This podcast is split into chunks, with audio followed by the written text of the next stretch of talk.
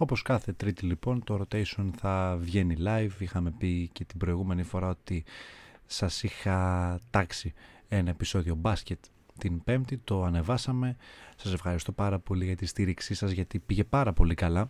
Και η αλήθεια είναι ότι το τελευταίο καιρό λαμβάνω και μηνύματά σας και χαίρομαι πάρα πολύ που παρακολουθείτε το Rotation με τρομερή προσήλωση σε ένα project το οποίο είναι καινούριο για εμένα και είναι ένα δημιούργημα το οποίο μου αρέσει πάρα πολύ και θα ήθελα να το συνεχίσουμε, και βάζω αλφα πληθυντικό γιατί χωρίς εσάς το Rotation δεν υπάρχει. Είμαι ο Γιάννης Ρωζής και σήμερα θα ήθελα να κάνουμε μια κουβέντα για ένα θέμα το οποίο παίζει πάρα πολύ τις τελευταίες ώρες. Να ξέρετε ότι το podcast αυτό το γυρνάω ε, βράδυ Δευτέρας, ξεκάθαρα για ένα και μόνο λόγο, για να προσπαθήσω να είμαι όσο το δυνατόν πιο μπροστά, ε, να γίνεται τουλάχιστον να είμαι πιο μπροστά στις εξελίξεις. Τρέχουν ένα σωρό θέματα και όπως έχετε καταλάβει σήμερα θα μιλήσουμε για την καινούρια λίγκα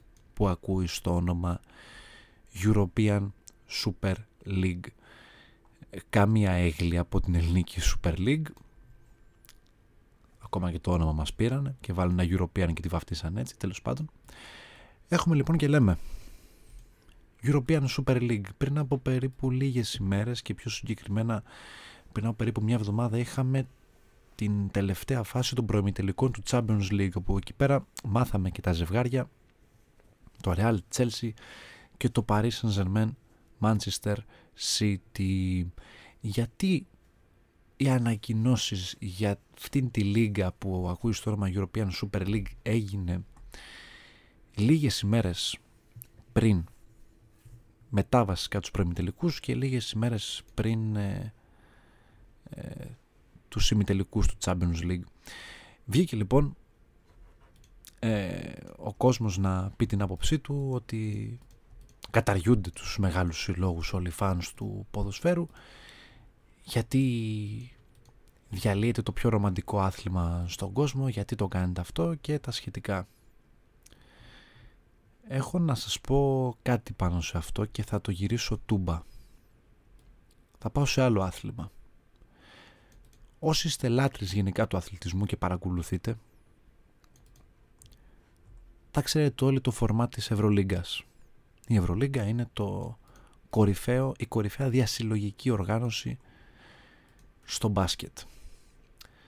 Εκεί όπου πριν από κάποια χρόνια, δεν θα σας πάω πάρα πολύ πίσω, περίπου είκοσι χρόνια, όταν έγινε το πρώτο σχίσμα στο ευρωπαϊκό μπάσκετ, FIBA και Ευρωλίγκα τα σπάσανε και κάνανε δύο ευρωπαϊκά πρωταθλήματα, όπου αναδείξαν και οι δυο έναν νικητή, από έναν νικητή.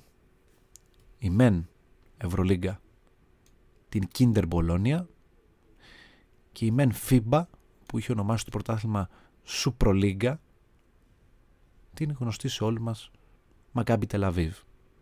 Οι δύο τους είχαν εισάξιο τίτλο, με αποτέλεσμα πολλοί φανς των ομάδων εκείνη την περίοδο να τσακώνονται για το ποιος τίτλος είναι μεγαλύτερος και ποιος δεν είναι. Τα τελευταία χρόνια η Ευρωλίγκα είχε τα ενία, μέχρι που ξανά η FIBA κατάφερε και έφτιαξε το δικό της πρωτάθλημα πάλι, που ακούει στο όνομα Champions League Basketball, όπου εκεί παίρνουν μέρος οι πρωταθλητές. Ανάθεμα αν υπάρχουν πρωταθλητές εκεί πέρα, αλλά τέλος πάντων. Μια κλειστή λίγκα όπου είναι η Ευρωλίγκα με συμβόλαια, τα γνωρίζουν πολύ καλά οι Ιόνιοι,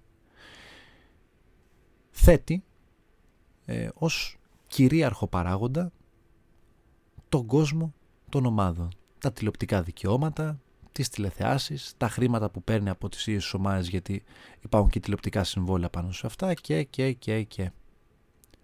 Άρα λοιπόν παίρνουμε τους πιο δημοφιλείς.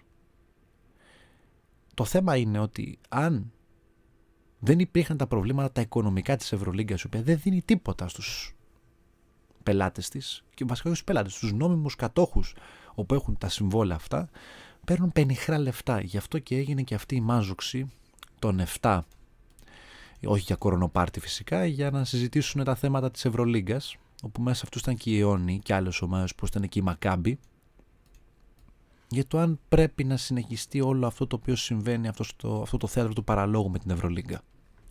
Γιατί εκεί πέρα δεν τσιγκλάει ο κόσμος? Τώρα θα μου πεις, τι μας νοιάζει Ευρωλίγκα ρε Γιάννη? Καλή τοποθέτηση και αυτή, αλλά είναι το ίδιο πράγμα. Μιλάμε για μια κλειστή λίγκα όπου οι ομάδες για να μπουν μέσα πρέπει μεταξύ συνδυαστικών αποτελεσμάτων, βλέπε Ούνιξ Καζάν, να μπουν στην Ευρωλίγκα. Πρέπει να κερδίσουν την Αδριατική Λίγκα, βλέπε Μπούντουτσνοστ και άλλες ομάδες όπως είναι ο Ερυθρός Αστέρας ή η Παρτιζάν, και στο τέλος θα μην πάρεις και τίποτα. Γιατί εκεί πάει το πράγμα, στο να μην πάρουν και τίποτα. Οι ομάδες λοιπόν επιστροφής στη European Super League, οι οποίες είναι μέσα σε αυτή τη λίγκα, είναι οι ομάδες οι οποίες αποχώρησαν από τον ε, ι σι έι. Ο ι σι έι είναι η οργάνωση, η ένωση βασικά ποδοσφαιρικών συλλόγων, όπου τα μέλη της είναι διακόσια σαράντα έξι, όπου τη σεζόν που μας πέρασε τουλάχιστον, που διανύουν βασικά, είναι διακόσια σαράντα έξι μέλη. Τα μέλη τα οποία αποχωρήσαν είναι κομβικά, είναι τεράστια ονόματα. Ε, ένας από αυτούς που έχει κεντρικό ρόλο σε όλο αυτό είναι ο νυν πρόεδρος της Juventus, ο Ανιέλι, ο οποίος έφυγε από αυτή την οργάνωση, παίρνοντας μαζί του και την Juventus, και ακολουθούν οι Real Madrid, Barcelona, Atletico Madrid, Milan, Inter, Liverpool, Manchester United, Manchester City, Chelsea, Arsenal και Tottenham. Μιλάμε τώρα, όχι Σάρα Κιμάρα, μιλάμε για την αφρόκρεμα. Μιλάμε για τους καλύτερους των καλύτερων. Η UEFA απείλησε πριν από λίγο, συγκεκριμένα πριν από περίπου δύο ώρες, ότι τρεις εκ των τεσσάρων φιναλίστ ή μη φιναλίστ του Champions League θα αποκλειστούν αν συνεχίσουν στον ίδιο, με, με, το, με το ίδιο σκεπτικό και την ίδια πορεία που έχουν πάρει οι υπόλοιποι. Μιλάω για τους τρεις που ακούνε στο όνομα Chelsea, Real Madrid και Manchester City. Η Paris Saint-Germain δεν έχει πάρει ακόμα θέση, αλλά σύμφωνα με δημοσιεύματα ακούγεται ότι έχουν αλλάξει τρόπο σκέψης και θέλουν και αυτοί να συμμετέχουν. Ήταν αντίθετοι. Ακολουθούν ομάδες όπως είναι η Red Bull Λειψία, όπως είναι η Λιόν, δηλαδή τώρα αρχίζουν και παίρνουν θέση και άλλες ομάδες, όχι πρωτοκλασσάτες, αλλά κλασικές ομάδες που παίρνουν μέρος στο Champions League. Σήμερα ίσως το επεισόδιο να βγει και λίγο πιο μεγάλο, σας προειδεάζω να ξέρετε περί τίνος πρόκειται. Οπότε θα έχουμε χρόνο να τα αναλύσουμε όλα.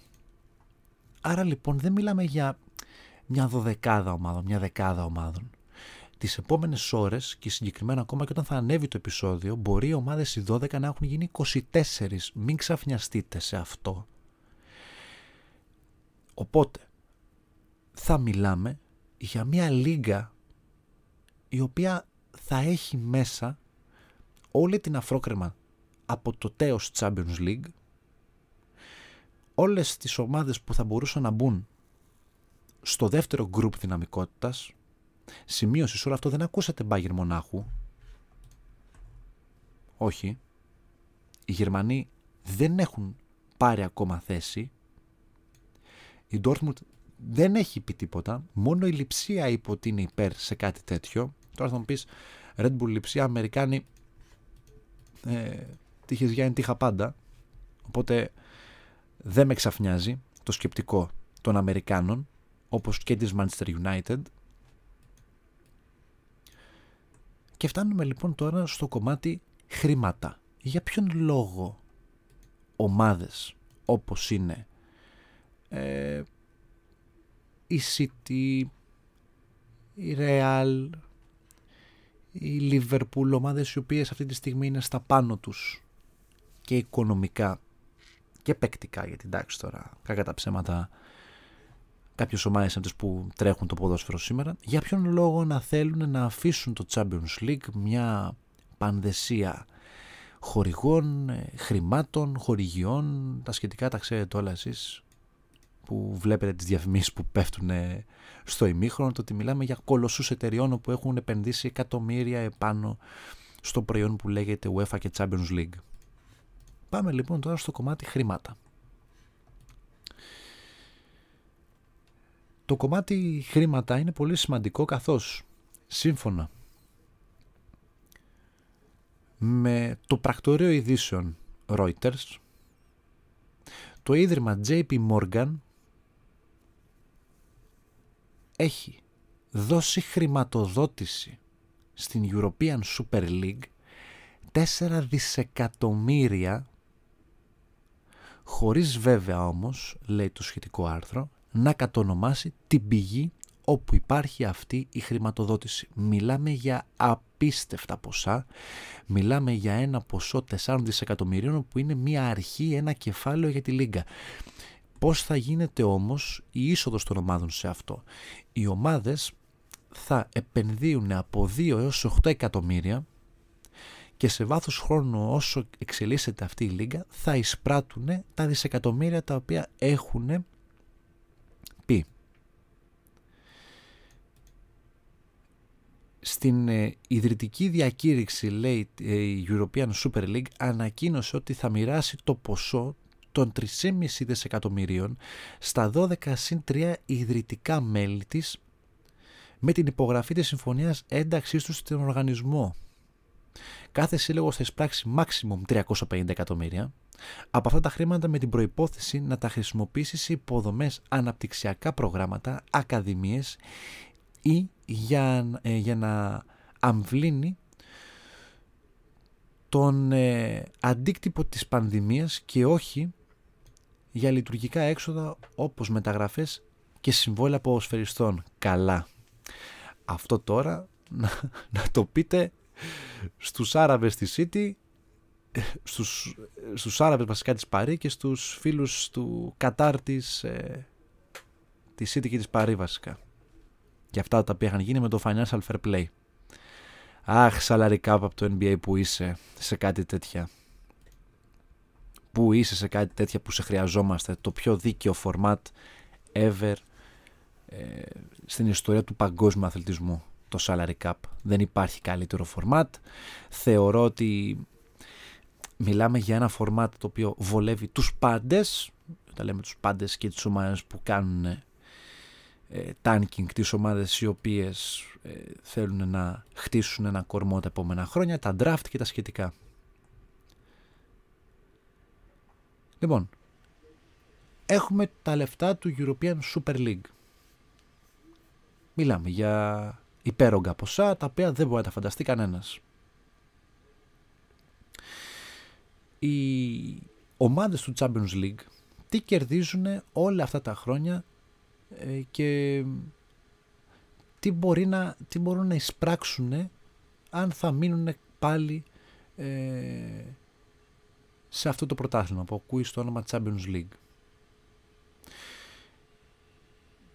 Οι ομάδες όταν προκρίνονται στην επόμενη φάση ή όταν κατακτούν το πρωτάθλημά τους ή μπαίνουν στις θέσεις της, ε, στις θέσεις της Ευρώπης, εισπράττουν το πάγιο ποσό των τριάντα εκατομμυρίων ευρώ ή όπως αλλιώς οποιαδήποτε άλλη χρηματιστηριακή μονάδα υπάρχει στον κόσμο, είτε είναι λίρες είτε είναι ευρώ, αυτά τα ποσά παίζουν τα τριάντα. Τώρα πέντε πάνω πέντε κάτω δεν, είναι, δεν υπάρχει κάποιο θέμα, δεν θα, δεν θα αρπαχτούμε για τα πέντε πάνω πέντε κάτω. Ε, στο τελευταίο δημοσιευ, ε, δημοσιευμένο ισολογισμό της UEFA για το δεκαοκτώ δεκαεννιά, η πρωταθλήτρια Ευρώπης Liverpool εισέπραξε, παιδιά, εκατόν έντεκα εκατόν δώδεκα εκατομμύρια θα πούμε. Δηλαδή περίπου, λέει, τα μισά χρήματα σε σχέση με αυτά που θα κέρδιζε αν κατακτούσε το αντίστοιχο τρόπο του European Super League. Μιλάμε ότι για ποιον λόγο, λέει ο άλλος, να μπεις στο Champions League. Και ρωτάω τώρα εγώ, είναι κακό να μπουν αυτές οι ομάδες μέσα στη European Super League? Ναι, εμένα δεν μ' αρέσει. Δεν είναι ρομαντικό. Όλοι λένε αυτός ο ήχος, αυτή η μπάλα με τα αστέρια, το σεντόνι, το δέκα παρά τέταρτο που έγινε δέκα, όλα αυτά, το τρίτη, τετά, ε, τρίτη τετάρτη, το... τα πάντα, τα πάντα, τα πάντα όλα. Όλα αυτά. Ε, δεν μπορώ να φανταστώ να λείπουν από το Champions League αυτές οι ομάδες. Ομάδες οι οποίες έχουν τίτλους δεκάδες σε αυτή τη διοργάνωση. Πολλοί έχουν συνδυάσει το Champions League με ομάδες όπως είναι η Real, όπως είναι η Liverpool, όπως είναι η Barcelona, όπως είναι η Manchester United, όπως είναι η Juventus, η Bayern και τα σχετικά. Τέτοιες ομάδες. Τώρα όταν αυτές οι ομάδες δεν θα υπάρχουν εκεί, όταν με, με μαθηματική τουλάχιστον ακρίβεια ή με βάση αυτά τα οποία βλέπουμε όλα αυτά τα χρόνια, εσείς πιστεύετε ότι τα λεφτά τα οποία θα πέσουν στο τραπέζι από πλευράς τουλάχιστον European Super League με τους όρους που έχουν βάλει στις ομάδες, ότι θα μπουν στις ακαδημίες και στις προπονητικές εγκαταστάσεις που μπορεί να φτιάξουν? Εδώ πέρα η Liverpool έφτιαξε καινούριο προπονητικό. Α, τα λεφτά που θα τα δώσει, τα τριακόσια πενήντα εκατομμύρια ευρώ. τριακόσια πενήντα εκατομμύρια ευρώ χωρίς να κατακτήσουν τίποτα. Συμβόλαιο, μπαίνεις μέσα, γεια σου. Ξεκινάς με τριακόσια πενήντα εκατομμύρια συν. Εντάξει. Νομίζω ότι το πράγμα πάει αλλού.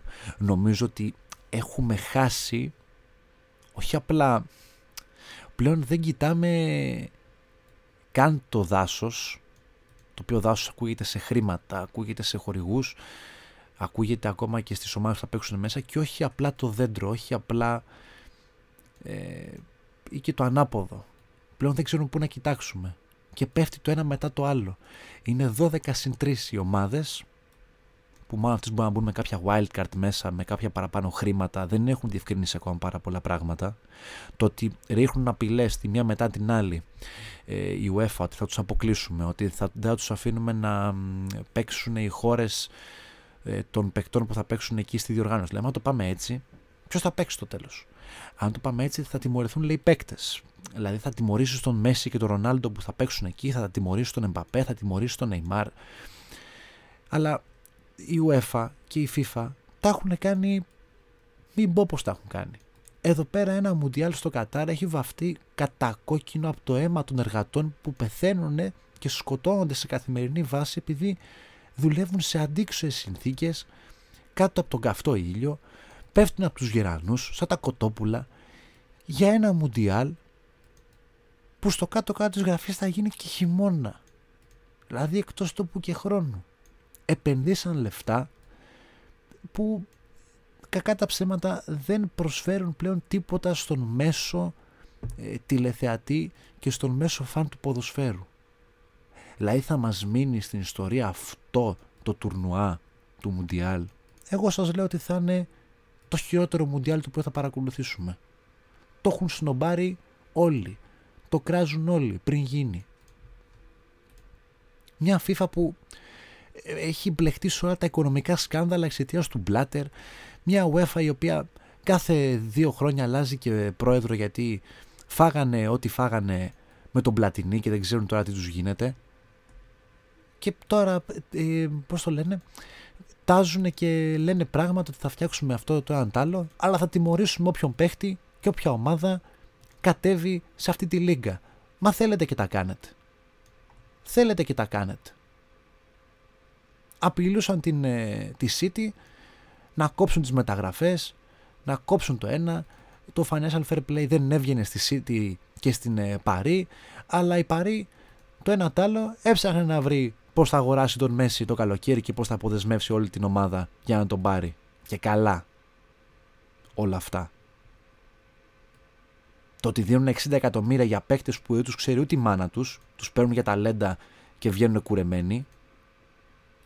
Μην βλέπετε τώρα ότι ο Βινίσιους Τζούνιορ έκανε ένα καλό μάτς με τη Ρεάλ και αξίζει τα σαράντα πέντε εκατομμύρια που δώσανε, που η οψιόν βγήκε στα εξήντα. Γελάνε κάτι παίκτες που ακούνε στο όνομα Ροναλντίνο και Ρονάλντο. Γελάνε αυτοί όλοι.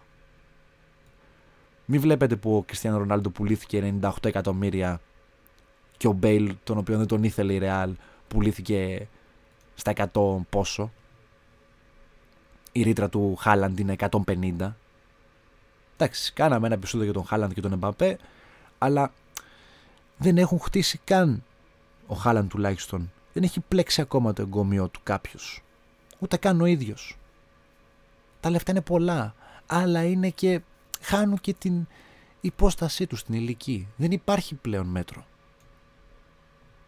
Πλέον τα, τα είκοσι μοίρια τα έχουμε για τάλιρο. Αλλά έτσι είναι, όταν επενδύεις σε ένα προϊόν το οποίο λέγεται ποδόσφαιρο με τους χορηγούς σου, με την τηλεθέαση σου που βαράει κόκκινο, κόκκινο, γιατί τώρα να περιμένετε τα επόμενα μάτια του Champions League θα είναι γκρακινιολικά που θα λέει και ο Χατζηγεωργίου στο μπάσκετ, θα δείτε ότι θα χτυπήσουν πάλι κόκκινο στην τηλεθέαση. Γιατί κάτι θα γίνει. Κάποιο γκολ θα μπει στο ενενήντα οκτώ που θα κρίνει μια πρόκριση, μια κόκκινη κάρτα παραπάνω, θα ρίξουν και καμιά σκαμπιλιά παραπάνω, γκραβ μαγκά όπως έκανε ο Σέρχιο Ράμος με τον Σαλάχ και τον άφησε ανάπηρο. Και γεια σας, τα λέμε του χρόνου. Επόμενη λίγα. Και πάει λέγοντας. Αυτά τα ολίγα λοιπόν για το σημερινό rotation.